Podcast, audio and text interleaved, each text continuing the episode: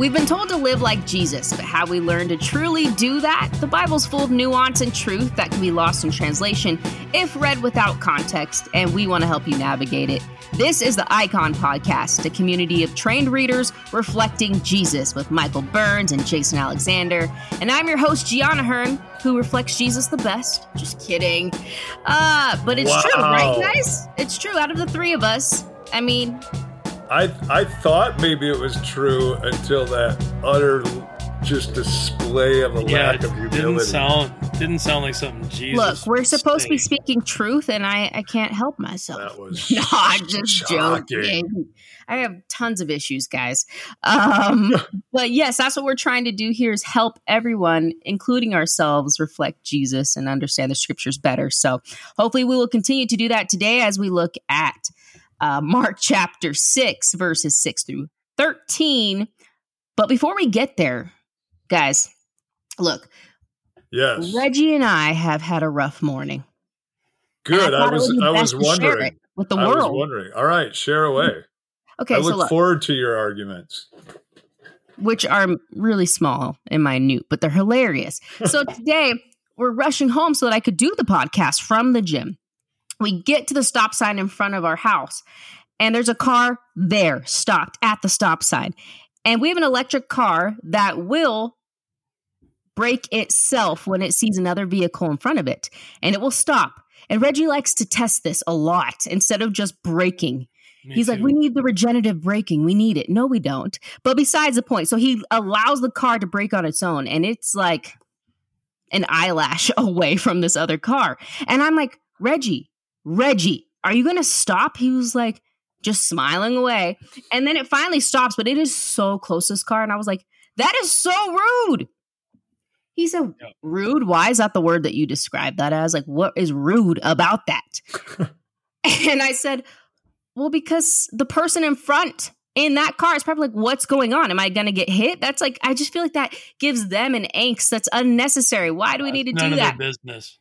And he's like, that's a cultural thing. It's not that rude. Remember when we're driving in Africa and, you know, people do whatever they want? And I'm like, this is not a cultural thing right now. We're in America where you give people space so you don't hit them.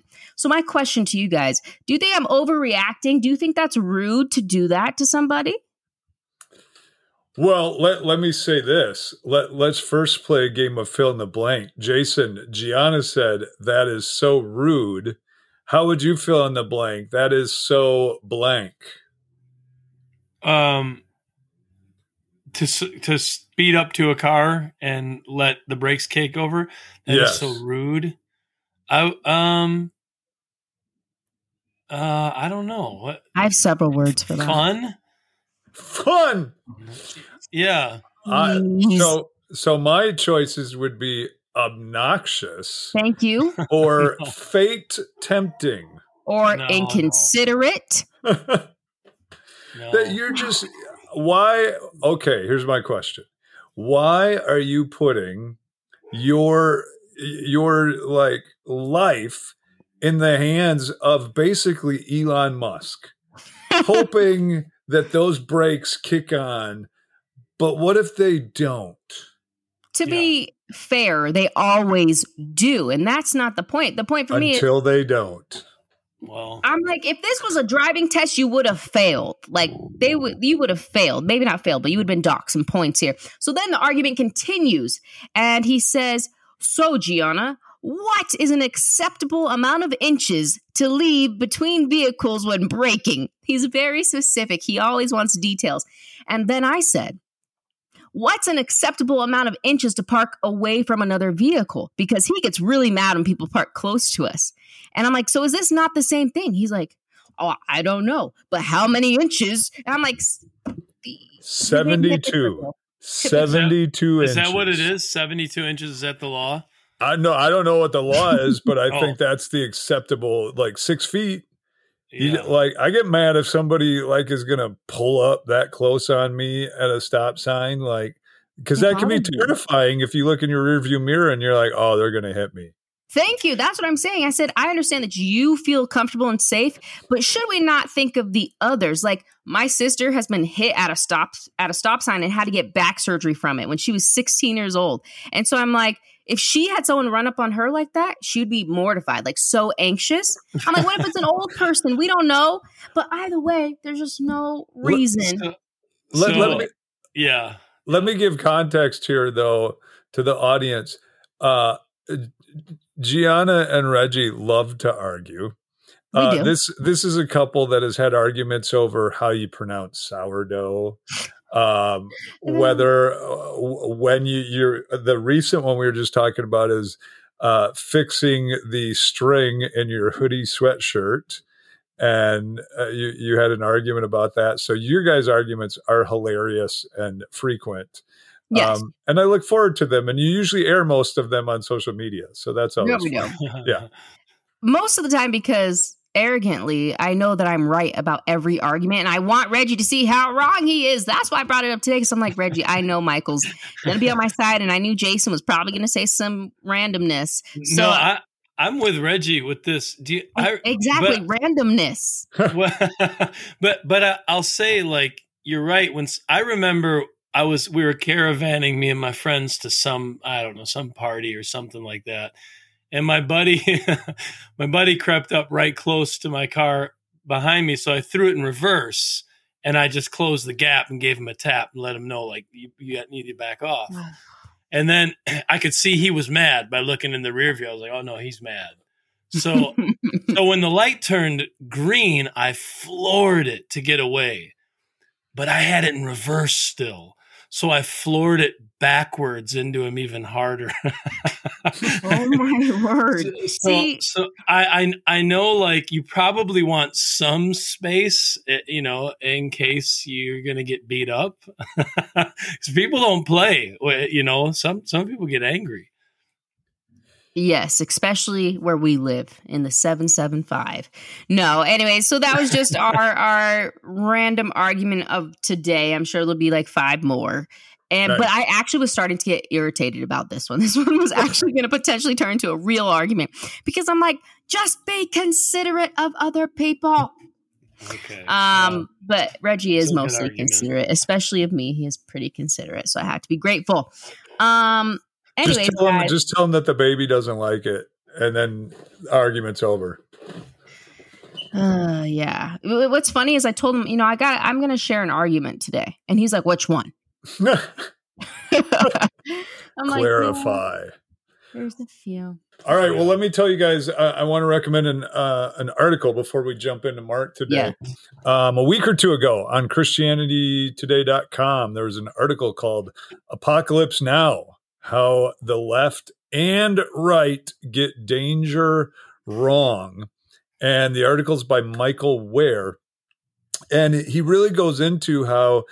Uh, on both sides of the political spectrum, and his uh, assumption there is that right now in evangelical Christianity, what we mostly see is a reflection of the political ideology of the left and right, uh, kind of as a split in the church, which I think is an epic fail on the part of those claiming Christ, but that is kind of the state of reality. But he says the uh, th- we've fallen into apocalyptic thinking. Everything is to the extreme. It's the end of the world. It's the worst thing that's ever happened. It's you know the sky is falling. Um, all of that sort of stuff, and uh, um, so he says the the right version of this apocalyptic thinking is the ever encroaching immorality of others. The culture is going to heck. Everything is um you know it's it's socialism it's marxism it's Yeah. they're going to destroy our country. Yeah, totally. yeah all of that It- everything is the worst everything is the end of life as we know it um and on and on. It's the immorality of others. We're at risk of losing our country. We're going to lose it beyond recognition and never get it back. The characters and values of others are completely depraved. Uh, the future has to be changed or it's all going to be lost. Um, and then those who stand up to these supposed forces of evil become martyrs to be praised and held up. Um, and and celebrated and so uh, everything is an ultimate battle against evil. And and so then standing up to it you are this sort of hero who stands up against you know just the the moral evil. And then he says on the um, on the left you have whereas the right tends to move from the cultural to political left starts with political and moves to the cultural um, it begins with actions that people take to make moral judgments. You said this, you did this, you didn't recycle, you didn't care about the environment, you, um, you know, said microaggressions, and everything is like you're the new Nazis, you're Hitlerish, you're evil, and and so it really paints those who think differently than us in yeah. in the worst possible light, and it it it makes it so that it becomes uh, virtually impossible to have any sort of conversation, any sort of agreement moving uh, forward in any way. And, you know, I think it's an important article. I think it's a good analysis of uh, critique of both the right and the left. And, and I think there's a reality that apocalyptic hysteria on both sides is a fundamental uh, rejection of the resurrection worldview. It's you know it's like oh the world is coming to an end and it's all you know going to hell in a handbasket. That's not the resurrection worldview. And and it as i said it paints those who think differently as immoral and evil and makes it impossible to get along with each other. So i think it's a great article worth reading. It's great. Um, any thoughts on that? I know you guys have kind of glanced at the article. Before we jump into mark anybody have any thoughts they want to add? I would just say, on the one hand, it feels like the the world is uh, uh, all of all of the any kind of unseen reality is sucked out of the world, and uh, and it, it, the fate lies in the hands of the people. The world uh, belongs to uh, people's ability and ingenuity, and on the other hand, the world is just completely populated by boogeymen. it's like everywhere you turn, uh, you know, there's there's some uh, sort of force that we need to batten down the hatch and fight against. And it seem both seem to undermine the the posture of, of faith and um, yeah, so I, I, mean, I know these these issues need to be dealt with, but this anxiety lives, uh, and I feel like is alive and well in, in our churches, um, and it needs to be identified and um, discussed and moved through. So I, I I like I like the thoughts. Amen. Yeah, I don't have much to add. I think he explained a lot of it, but um, I mean, there's tons of thoughts on this topic. I just don't think you could explain all of them right here. Could be its own extra episode. Uh, but with all that said, I think, yeah, I felt like I was one of those people, this apocalyptic thinking, um, until recently, as in the last three years, probably, um, really making my faith the center of all belief and banners of my life and I, I've seen how that changes things. So I'm hoping, hopefully, we can have that discussion within our communities and go more towards that way. But it's very enlightening. This article, if you have a chance to go read it, check it out um, because it brings us some great points on both sides. Nice. And as political writer Jonah Goldberg uh, tweeted recently, if hypocrisy were helium, everyone would have a funny voice and some people would just float away. oh, I got to tell Reggie that. Anyways, um, Michael, thank you. Great article. Check it out, guys. Uh, we're moving on in Mark now. We're continuing through the book, and we are in chapter six, verses six through 13 is our focus today. Michael. Yes. Can you read it for us? I can. Um, all right. We're gonna we're gonna start in 6b uh, nice. And it says, I, I will be reading, I'm not fancy like Rusty, so I will be reading the NIV Oh, I forgot to lest we that. never forget that his name is Rusty now. Yes. Yeah, Um, I'm Then- glad you're going to use the the the Bible, the NIV. Thank you. the Bible. Yes. Yeah. Then Jesus went around teaching from village to village, calling the twelve to him. He began to send them out two by two and gave them authority over impure spirits. These were his instructions take nothing except for the journey. Uh, sorry, take nothing for the journey except a staff, no bread, no bag, no money in your belts. Wear sandals, but not an extra shirt. Whenever you enter a house, stay there until you leave that town. And if you will, and if any, uh, I'm having trouble reading today. And if any place will not welcome you or listen to you, leave that place and shake the dust off your feet as a testimony against them. They went out and preached that people should repent. They drove and many demons and anointed, uh, they drove out many demons and anointed many sick people with oil and healed them. Mark 6, B through 13. There you go. Nice. So we're in our first section, reading glasses on. What are we seeing here, guys? Well, the first thing that jumps out at me here um, is we have da, da, da, da, another Markan sandwich, right? Now, Well- what were well, you going to say, Jason? I was gonna say like it'd be amazing if like to have a, like a restaurant and have a market sandwich be one of the one of the uh, items on the menu. And uh, yeah, very few what- people would get that reference, though. But yeah, yeah, all the It would be- meaning would be in the middle. Uh, It would some- be somehow. confusing. Oh my gosh, all the meaning would be in the middle. Oh, Nice. Now we could have fun here with the audience and say, okay, read those verses again and find the Markan sandwich, and people would be very confused because you won't find it there. This is Find the actually sandwich. this is actually the top bun of the Markan sandwich. We would have to continue reading on through uh, reading on into chapter six to find the sandwich uh, itself and the bottom bun. The middle of the sandwich would be. I know you love this uh, this imagery, Jason. So I'm going to just push it to the Yeah. very oh no. nth degree. The the middle of the sandwich here is the next uh, pericope or section that we find, and that's all about. That starts in verse fourteen, goes uh, kind of through verse twenty nine, and it retells the death of John the Baptist. And it's not until verse thirty that the uh, apostles return from this mission.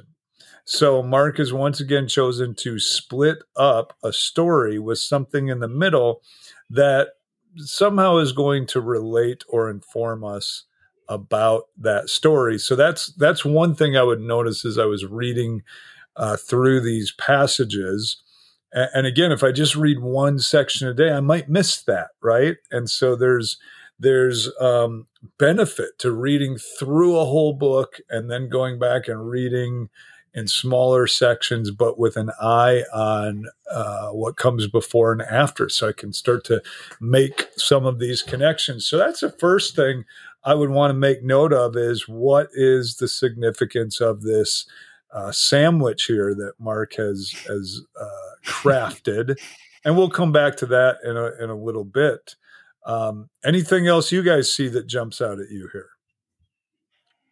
Um, that's good. I, I think, um, yeah, there's, I mean, there's a number of, number of questions. Uh, but I think right away, I'm wondering what is the connection, um, of, and I, I realize this starts to sound like really getting atomistic and kind of splitting verses, but, uh, 6b, uh, verse 6, the second half of verse 6, what is its relationship to verses 1 through 6a and then of course 7 through 13 like it uh, to which uh, uh, group of verses does this b have a, a stronger connection um, that is to say is this uh, sending out two by two a result of a rejection at at, at his hometown um, Mm.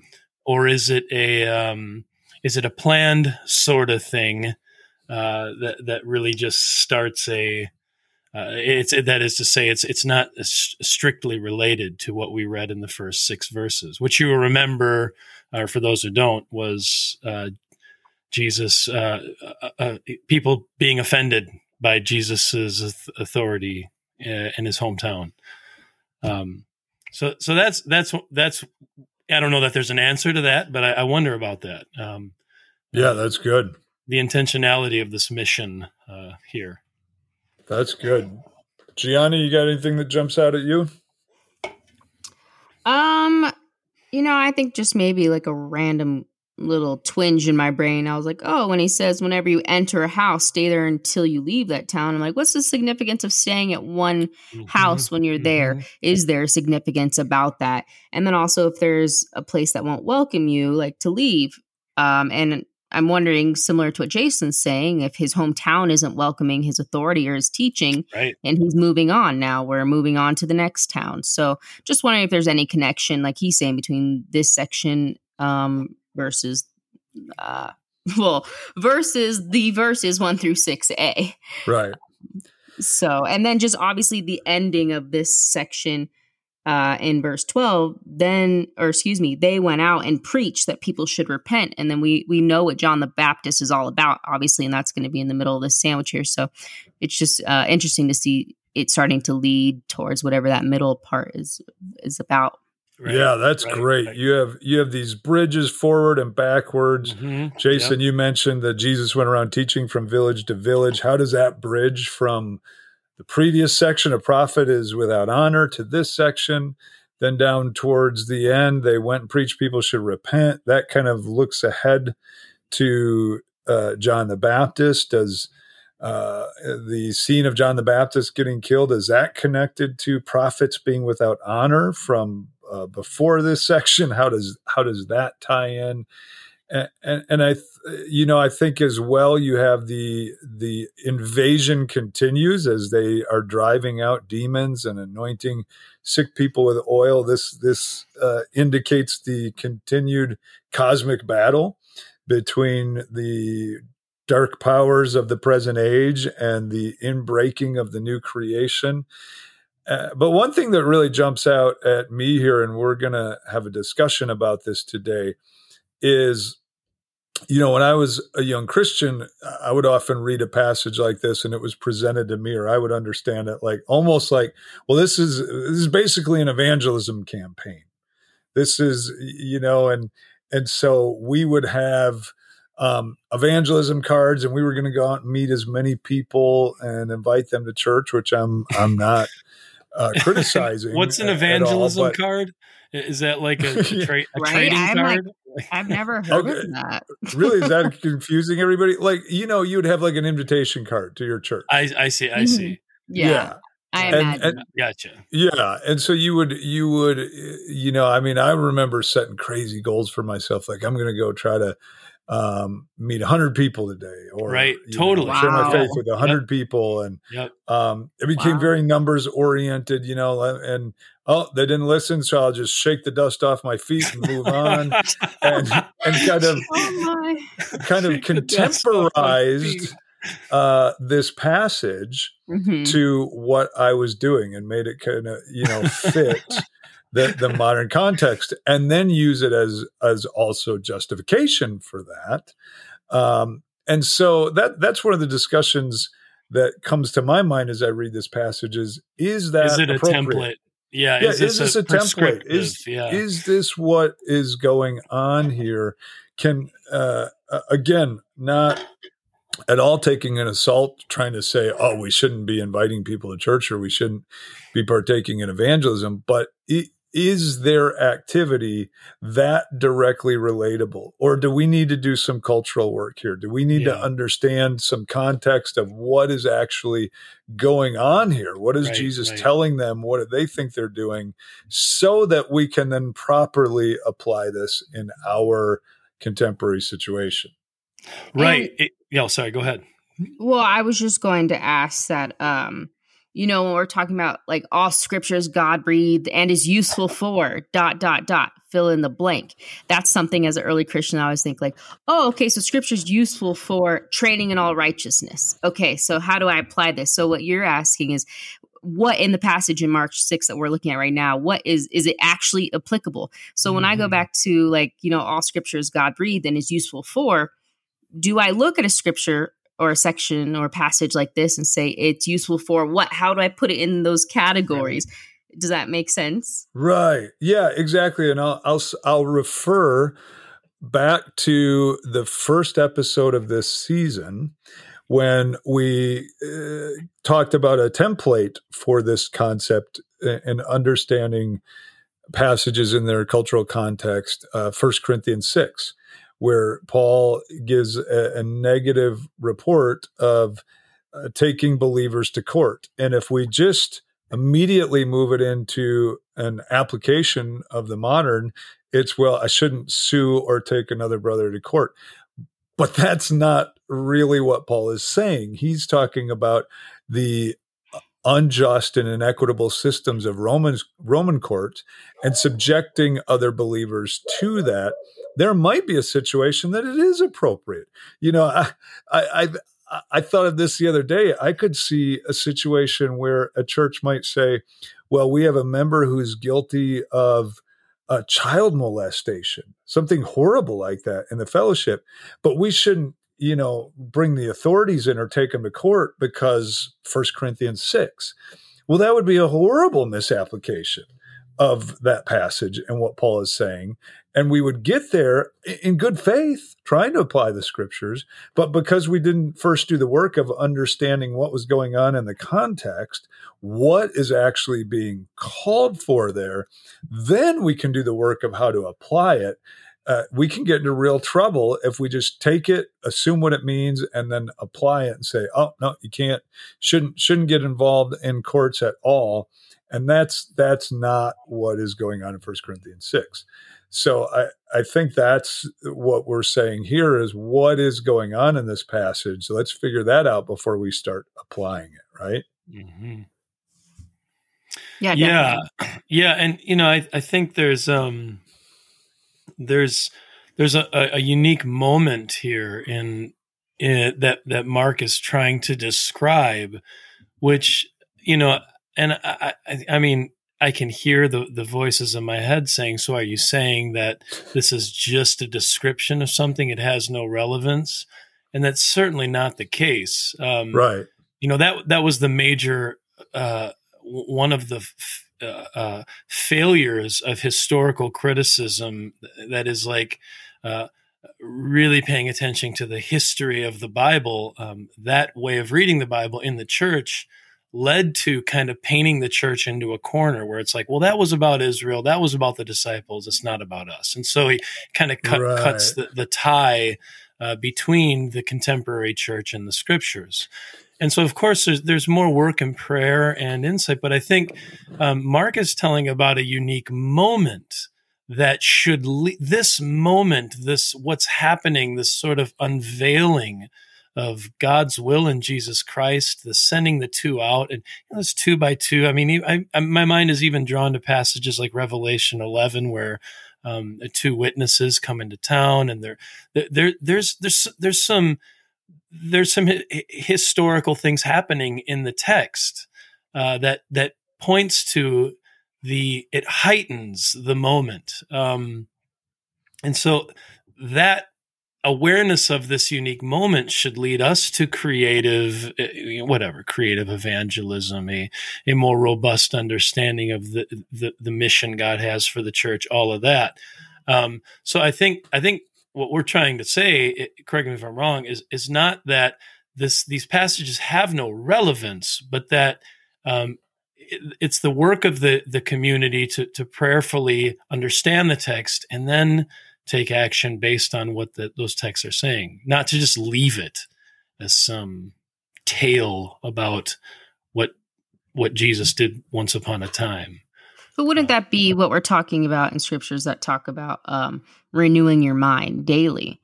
looking at scriptures and renewing your thoughts on them mm-hmm. um not as just oh yeah, yeah. one way or the other like and, and like what i already said about the second timothy scripture you know is it useful for teaching? Like is this is this a teachable moment here?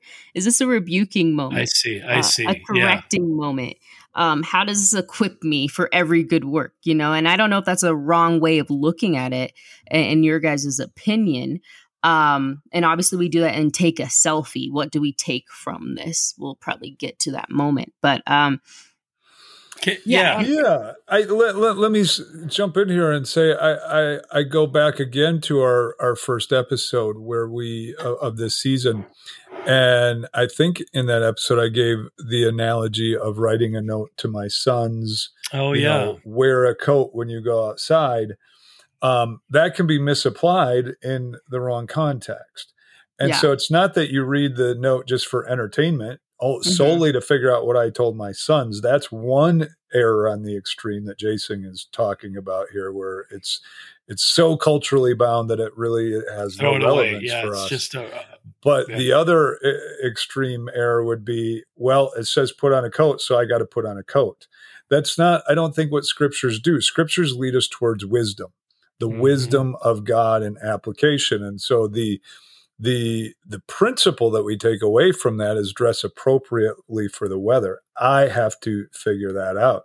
So if Mark here is describing the inbreaking of the kingdom and what it there looked it like in this particular moment, we may have to do some work and say, okay, what would it look like in our situation for the kingdom to continue breaking in?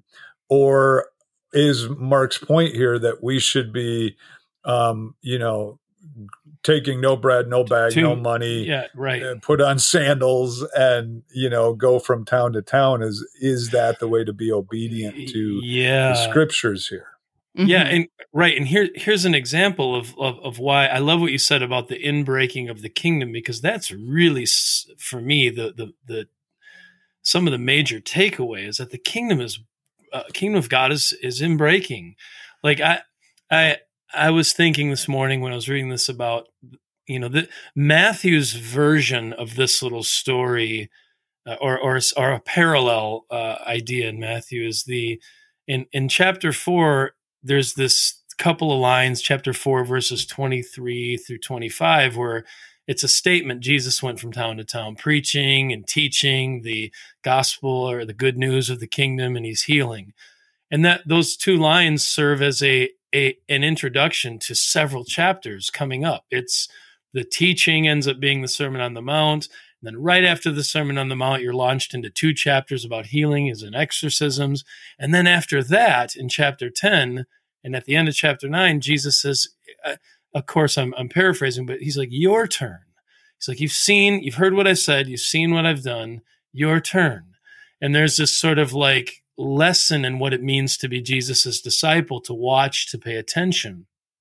And even this whole like um, sh- shaking off dust, uh, some kind of enacted parable, right? It's it's it's a way of saying like I don't want your dust on me because judgment is coming, and I don't want any association with you. Even even that is such a a a, a a unique thing to do. Like to do that today would just be weird and um, and uh, probably insulting. I'm sure it would be insulting for them, but but it misses the larger discussion in Mark, which is about like these men are now doing what Jesus did, which is to sift and gather, right? To to bring a message that will either bring about judgment or openness. Now there's some you can do something with that in in in the church. Like that's quite an idea. Um anyways, yeah.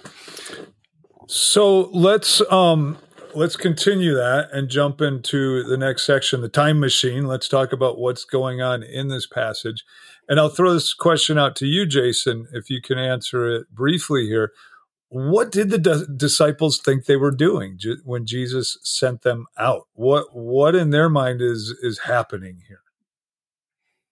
Uh, well, uh, they knew something. What's what's unique unique to me about this little story is that I didn't catch this until this morning, but they Jesus gives them power. He gives them instructions about where to stay and you know just to be provided for, to trust God's provision, to you know stay where they're welcome. But he never tells them like he doesn't say no go preach repentance, go heal the sick he just gives them power and tells them about their lodging and their travel provisions. Um, so they they knew to go out and do the preaching and healing. Like they didn't need Jesus saying, "I want you to go do this and go do that."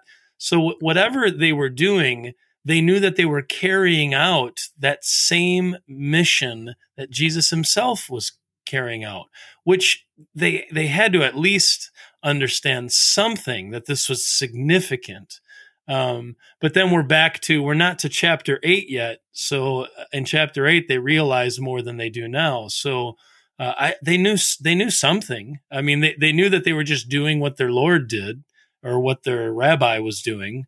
Um, so I, I don't know beyond, beyond that what they think they were doing. Yeah. Yeah, no, I, I love that. I think at this point they think they're doing what their, their what Jesus, their rabbi, their teacher, is doing.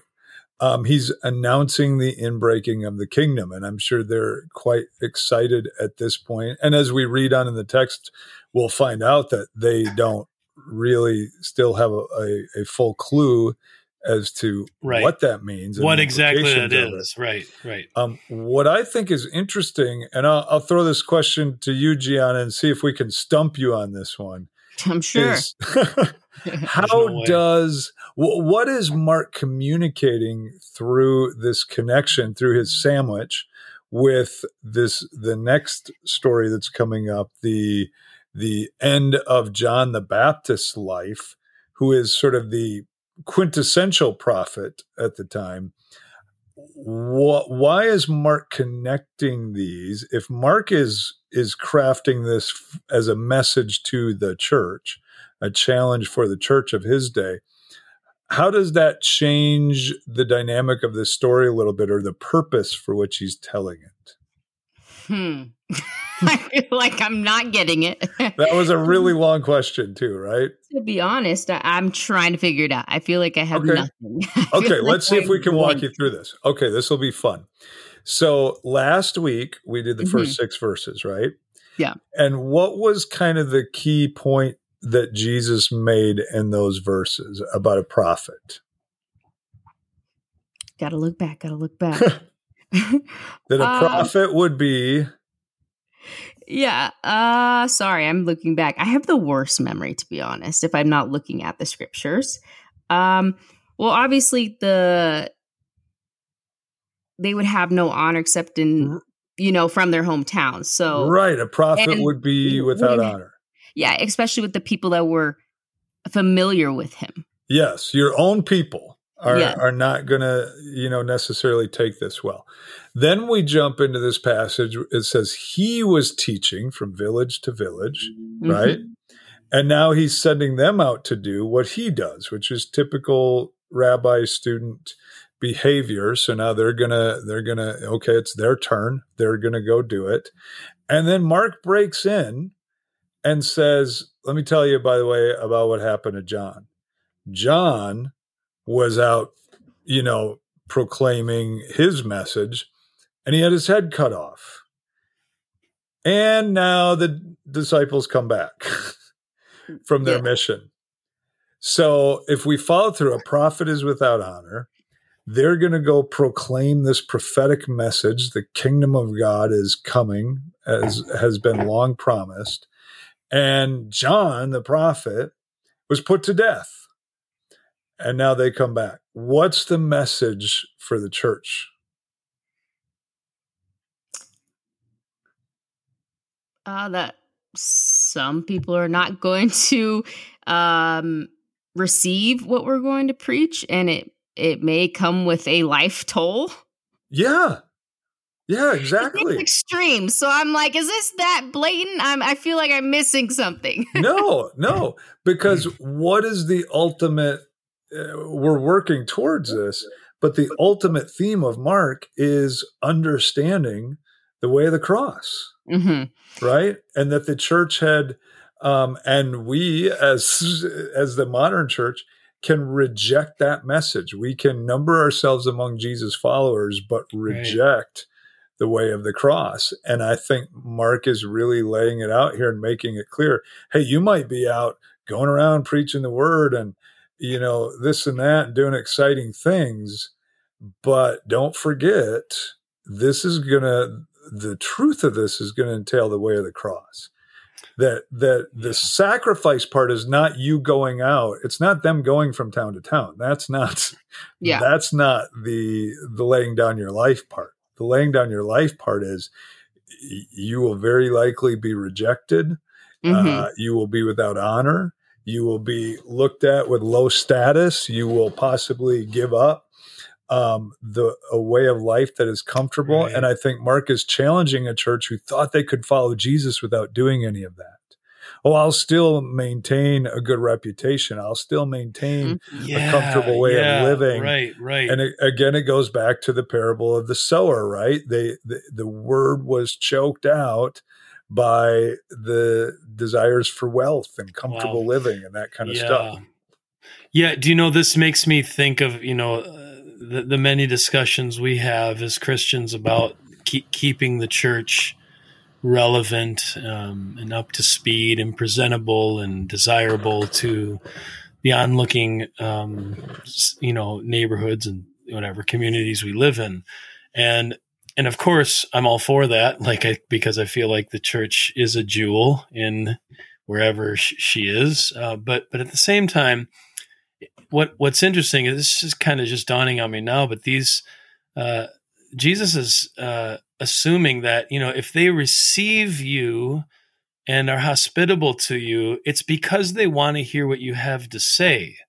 It's not because they think you're awesome um, and if if they don't want to hear what you have to say they're not going to say to you uh, uh, well we think you're cool we just don't want to hear what you have to say they're going to say no what you have to say and who you are are the same thing and I think I think that the the church really wants to be liked and thought of as as great, even if people disagree with us. Well, at least they're nice people. But this is none of that. It really is a kind of either or. Um, that uh, you know the disciples, if they don't want to hear the message, they're going to say, "Well, okay, well then." Then you're not going to like us very much either, you know, because we stand by this this way of life, and so it it really um, adds a, a dimension to like, well, okay, we want to be relevant, but uh, at the end of the day, how relevant can we be given the the message of the cross as our as our main uh, word of encouragement to the world? If it's it's the message across can we at the end of the day be be really liked? you know, there's you're either gonna either gonna be on board with it or not, but I don't think you're gonna uh, hate the message, but but love us because that's what we think. I don't know. Uh, I'm I'm working this out as we go, but Yeah, that's interesting to me because I feel like, you know, we're supposed to be the representation of love. And wouldn't you think if we are that, then people would like us? But uh right, everyone- right, right, right, right. But it's, it's kind of weird to me but then i also think of um john 15 18 like if the world hates you keep in mind they hated me first Exactly. So i'm like so we should be a great representation of love but people may also hate us and potentially want to kill us for the truth Jesus, right. Right. Jesus was a representation of love, but when he told them the truth, they weren't like, "Well, we don't want to hear the truth, but you want to come over for dinner? We think you're awesome. You you got great kids or something like that." It was very much what what you've what you've said was a challenge, and so we can't embrace you because of what you stand for. And maybe there's something to that.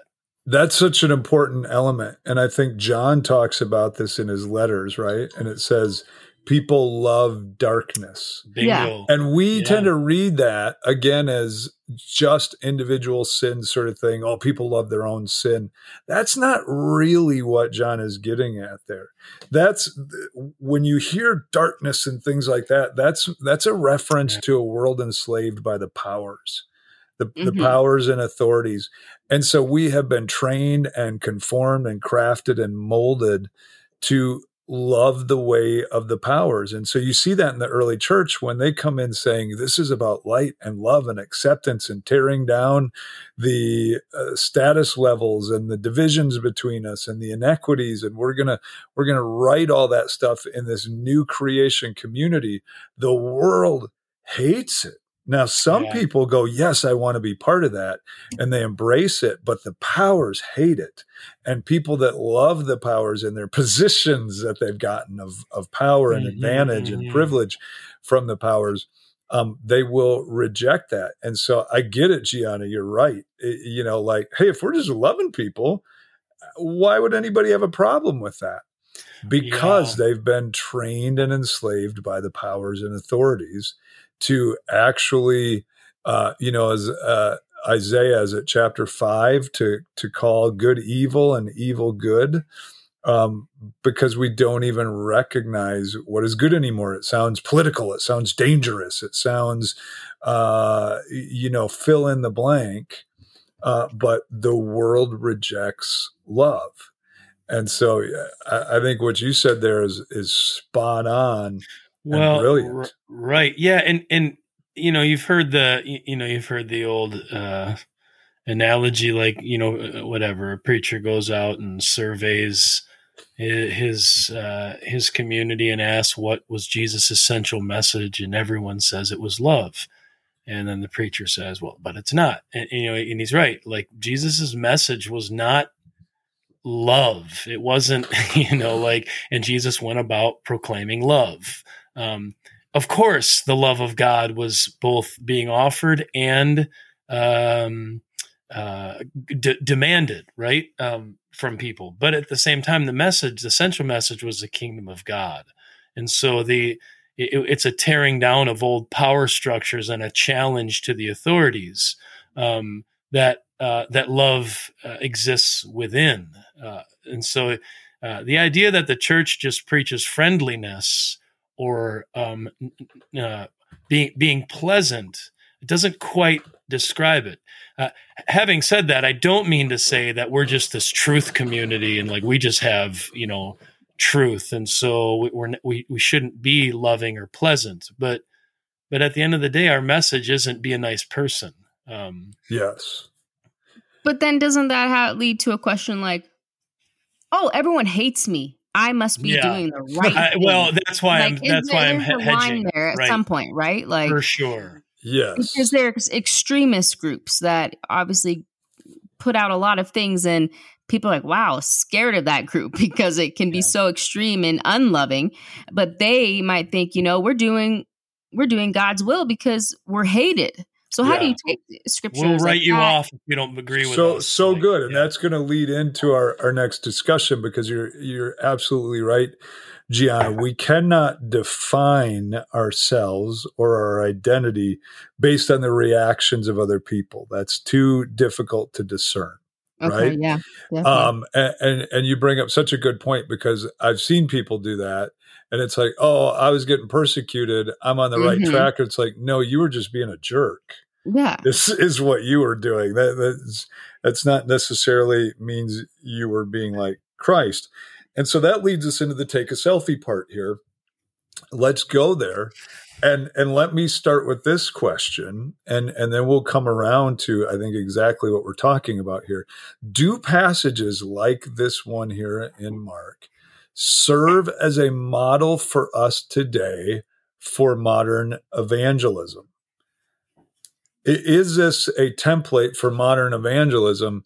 And maybe even more specifically, to kind of challenge that thinking as we begin, why would we automatically jump to this as a template for evangelism, but then not embrace the idea of driving out demons and anointing the sick and healing them? Mm-hmm.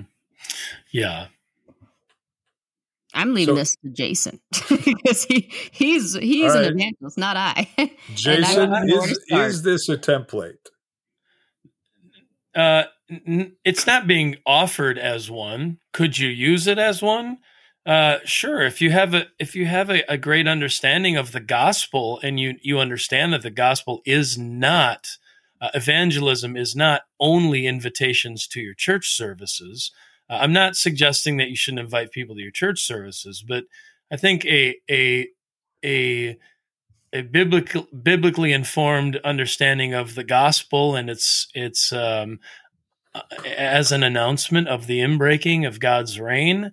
Uh, sure, go out two by two and and tell people and help them and serve them and heal if you're able and if you dare try to drive out a demon like go for it but so I, I, don't think you err or you you totally misunderstands god god's heart if you go out two by two and do this. Yep. um go ahead. But but that's not what's really being set forth here. Um uh, uh um so I, I wouldn't i wouldn't suggest that a a a great reading of this is to just go out two by two. Um uh, so no, no, because uh, you could easily do that and miss miss the moment that Mark's telling you about, which is yeah. again I- in the service of his dominant theme, which is insiders and outsiders, right? Or uh, who sees and who's blind, um, which is Isaiah's, uh, as I've said, yeah. it's Isaiah's thing. But yeah, so that that's this is this is a part of all of that. So deal with that first, then decide if you want to try some of this. I guess so that's how I'd say it. If this is not an exact model for evangelism today, if that's what you're saying, Jason, then what is this?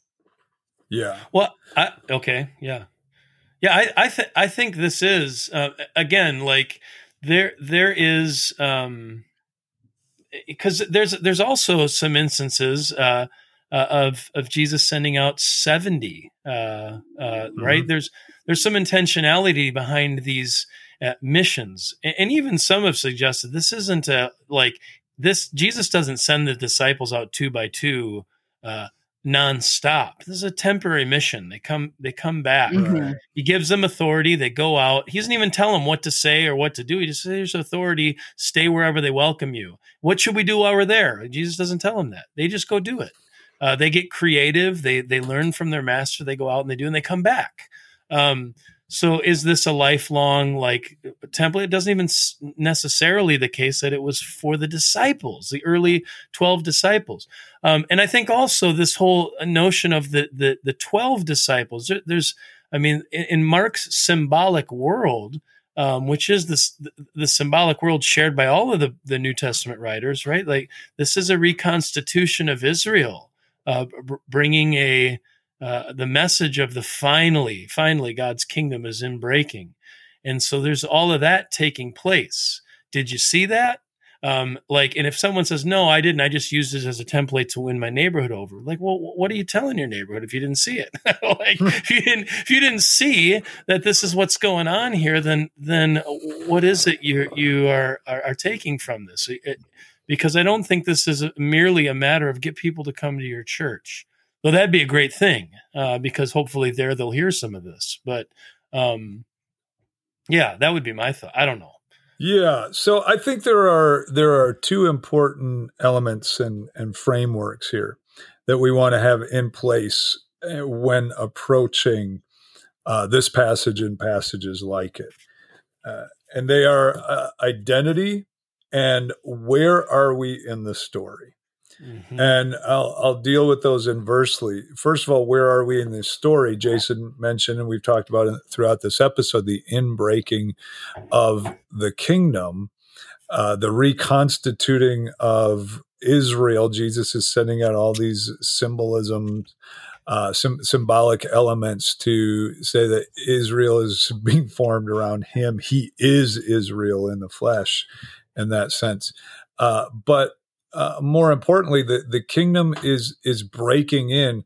The mission must go out. It must be pronounced to Israel, and then there will be another phase, and that phase begins at Pentecost. If you want to put a really fine point on it, um, and it it starts to uh, look a little different. And so, uh, again, not to say that oh we shouldn't evangelize. That's not at all the point here but this is a description of a specific time period in the story. What does that mean for us? I'll come back to that. Let me first deal with the other framework, which is identity. and I think identity is really important, is what is at the center of our identity? What what really forms or shapes our identity? For a lot of Christian churches, now of course we would all say Jesus, but what about Jesus? For a lot of Christian churches, the the defining element, the center of our identity becomes conversion, growth, evangelism. It's conversionism.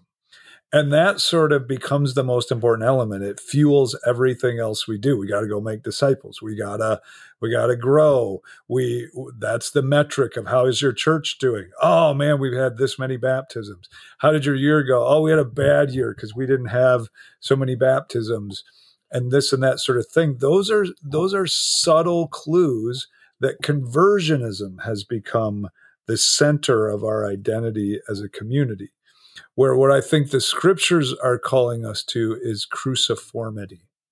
That's why the importance of Mark connecting this with John's story, with a prophet being without honor. This story is not so much about, hey, you should be out there two by two going town to town. That may be okay, but that may not be your part of the story. But what is your part of the story is cruciformity yeah. Cross yeah you'll be you'll be rejected and that's basically what happens. You you will be rejected. You will be living a different form of life. Now go figure out what that looks like. For the disciples right then and there it looked like going out without a bag and without money and proclaiming this message uh, during this time before Jesus' death. The towns needed to know so that they could join Jesus' movement here and understand what was going on. But it would take on a different shape uh, later, as far as um, function, as far as what it went about, but it would be the same as far as being cross shaped.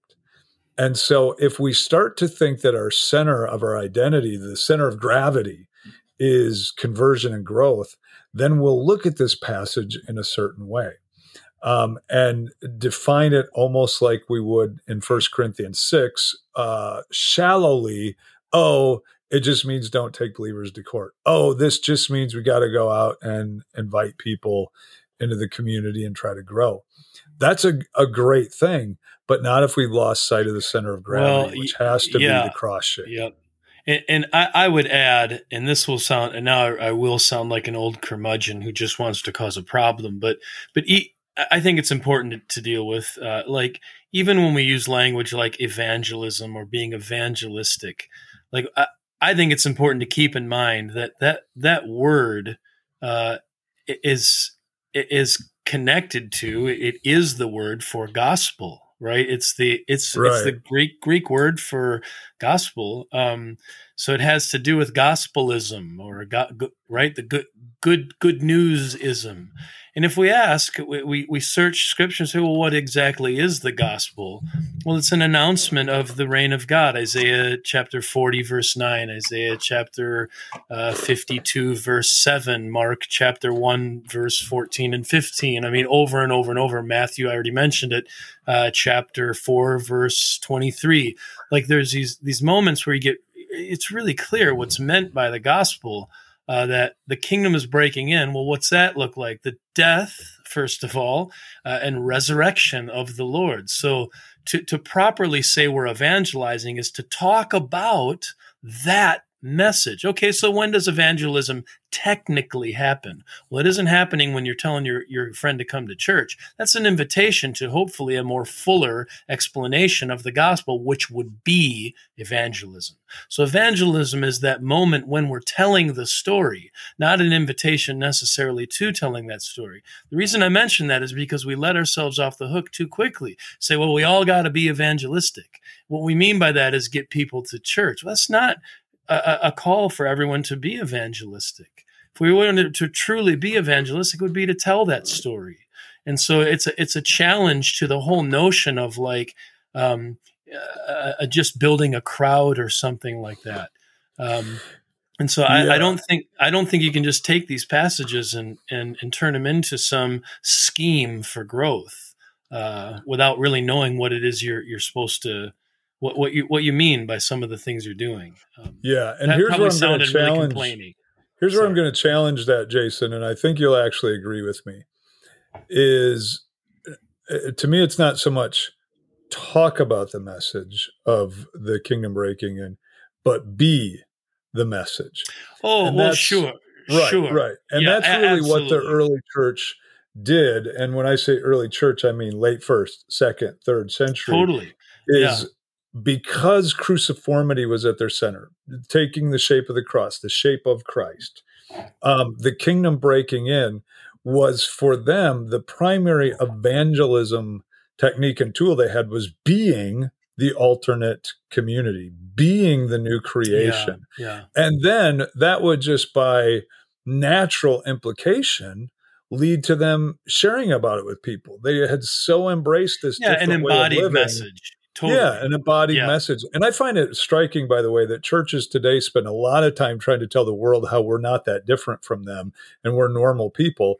And the early church spent most of their time trying to tell the church how they were And so that- peculiar and unique and, and that's different my and point. odd.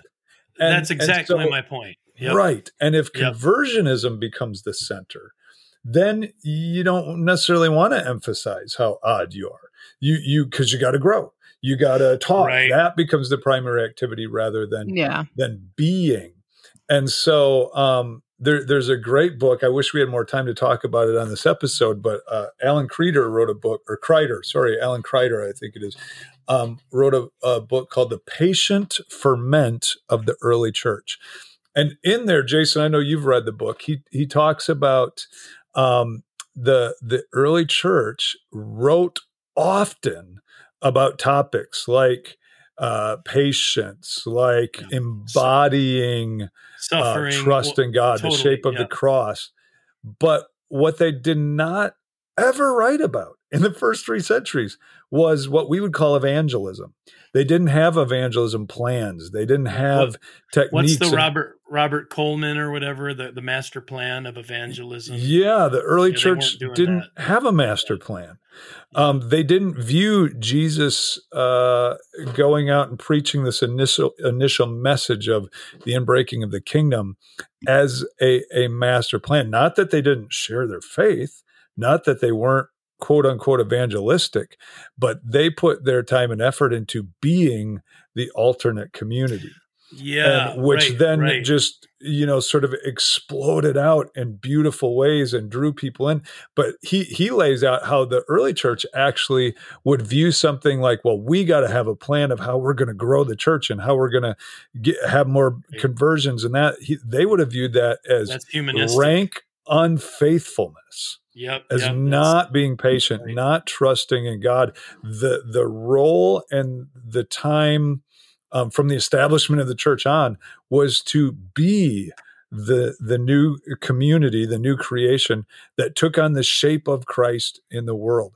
And so, in that sense, copying what the disciples did. What how do what do we see Jesus doing? Let's go Yeah. do that but it was that. this bigger it, it's bigger than just this one moment it was we see jesus taking on the shape of the cross that's now Yeah, our yeah, mission Right, right, right. Yeah, and I so you know there's this there's this saying that has been attributed to Saint Francis. I don't think anyone really knows that that he actually said it, but share the gospel and if necessary use words. use words that- yeah Yeah, but that's that's somewhat of a short-sighted thing to say. Uh, right. because because it's an embodied message. And, and i think that that's that's the idea here is that the gospel is is is you can't just share the gospel and have a distance from it. Like like hey i believe jesus whatever uh, died and so we're called to death. Um because you're you're you're living you're living that. It's an embodied message. You proclaim and you demonstrate by the way you live your life. And i think i think that's why these master plans of evangelism and and and i man i hope i'm not trying to put that book you know beat beat down people who who who like that uh, plans or something like that. I'm not even denigrating plans or strategies. Like i you right. Know, I'm I'm in the ministry too. I think I think it's great to have a, an idea of how you want to uh, get the gospel out. But but my my beef would be more with like what you're saying that we think if we just get out there, knock on doors, and invite people to church, we did the hard work of evangelism. We haven't done it until you've told the told the story and and lived it out and, and invited people into that. And you'll do that once. Well, it once would be like inviting that, people to a wedding that you haven't planned. Yeah, exactly right. Exactly. And, and the thing they is, show one, up and there is no actual wedding because you put all your work into the invitations.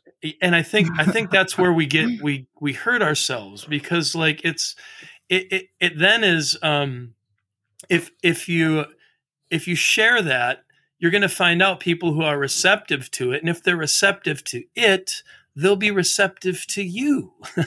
and if they're not, they're probably also not going to be receptive to you because you embody that message. Yeah. And so like it this is where evangelism is actually like we see here a very, it's a sifting and a gathering mechanism in God's world. Like uh, you know, and sometimes preaching inviting people to church doesn't do that.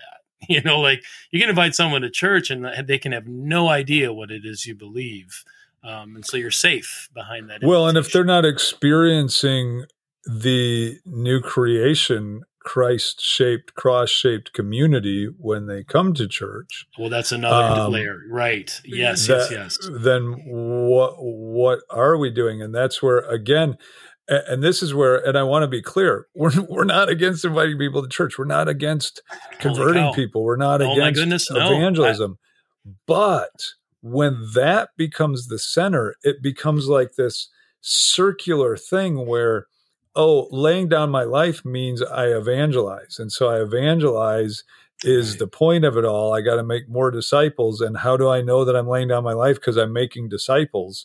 And that that becomes the center of it. And it's I see. not Right. rather right, than right. being being this cruciform community that we're inviting people into to partake of this new world this new creation where Yeah. um you know all of the inequities and work of the powers have been dealt with. So we need both of these things but you you uh cruciformity is perfect for the center of the community and the identity the center Yeah. of gravity because it is who christ is. Conversionism is a very force, poor substitute. It's an important element but it cannot become the center of gravity. And it's recent uh, like you've mentioned it's a it's a and it's not a, an entirely american phenomenon but it's mostly mostly a- a- an Yes. american I, I, you know mid 20th century well or, or, or- well I Uh, suppose, or- or- i'd say second great ni- awakening. Yeah Second well okay yeah, uh, yeah totally but i mean it it we we're taking our cues uh, e- even in churches like ours from from moments uh, not that long ago Yeah. about about church church growth and it's With- it's distanced us from some of this stuff with a great deal of sincerity and a good heart. I That's think this is why that's don't don't take our word for it. Let Mark challenge us. that's that's what we want to do here.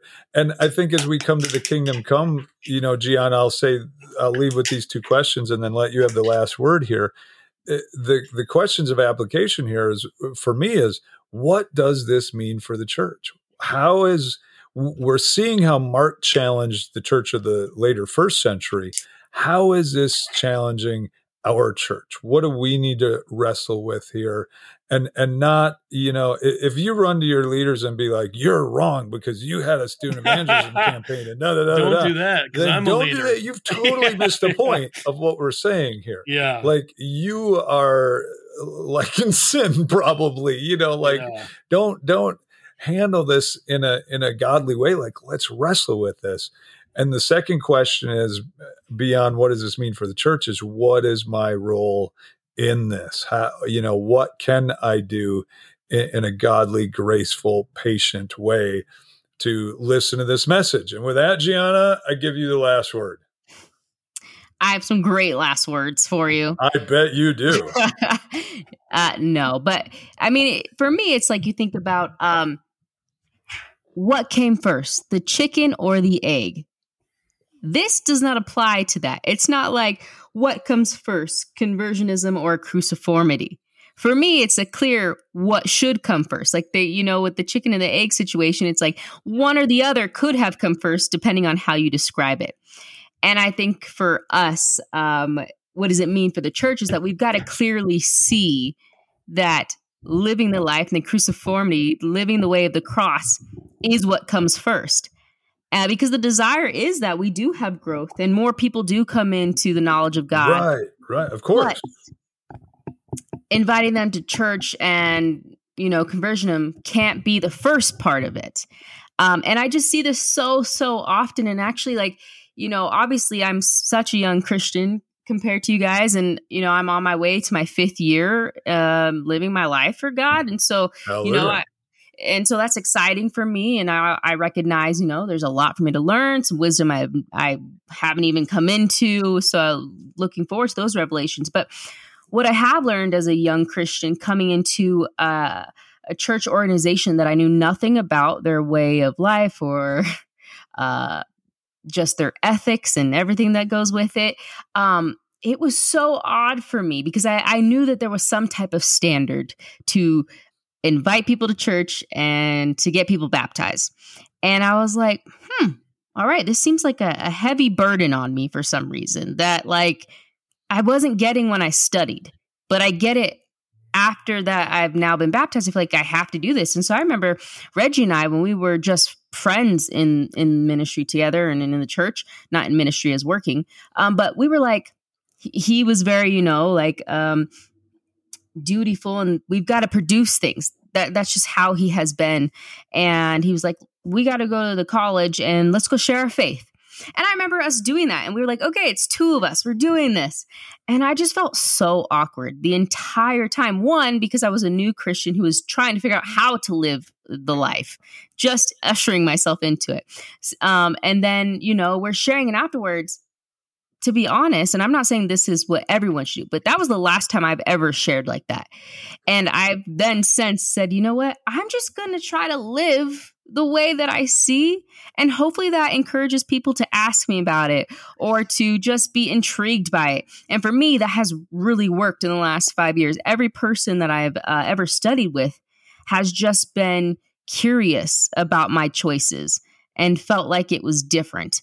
And so I, I oftentimes feel like uh sad for for some of the people that have come to me within the church and are like man like I'm just doing a terrible job because I haven't studied with anyone in the last month. And in my mind, I'm like, I rate myself on uh am I in step with Jesus every day? Like that's kind of where I like balance myself out. Yeah. And and as I do that, that's when I start seeing like the less that I'm in step with Jesus, the less people are uh, interested in knowing about him through my life and how I'm living.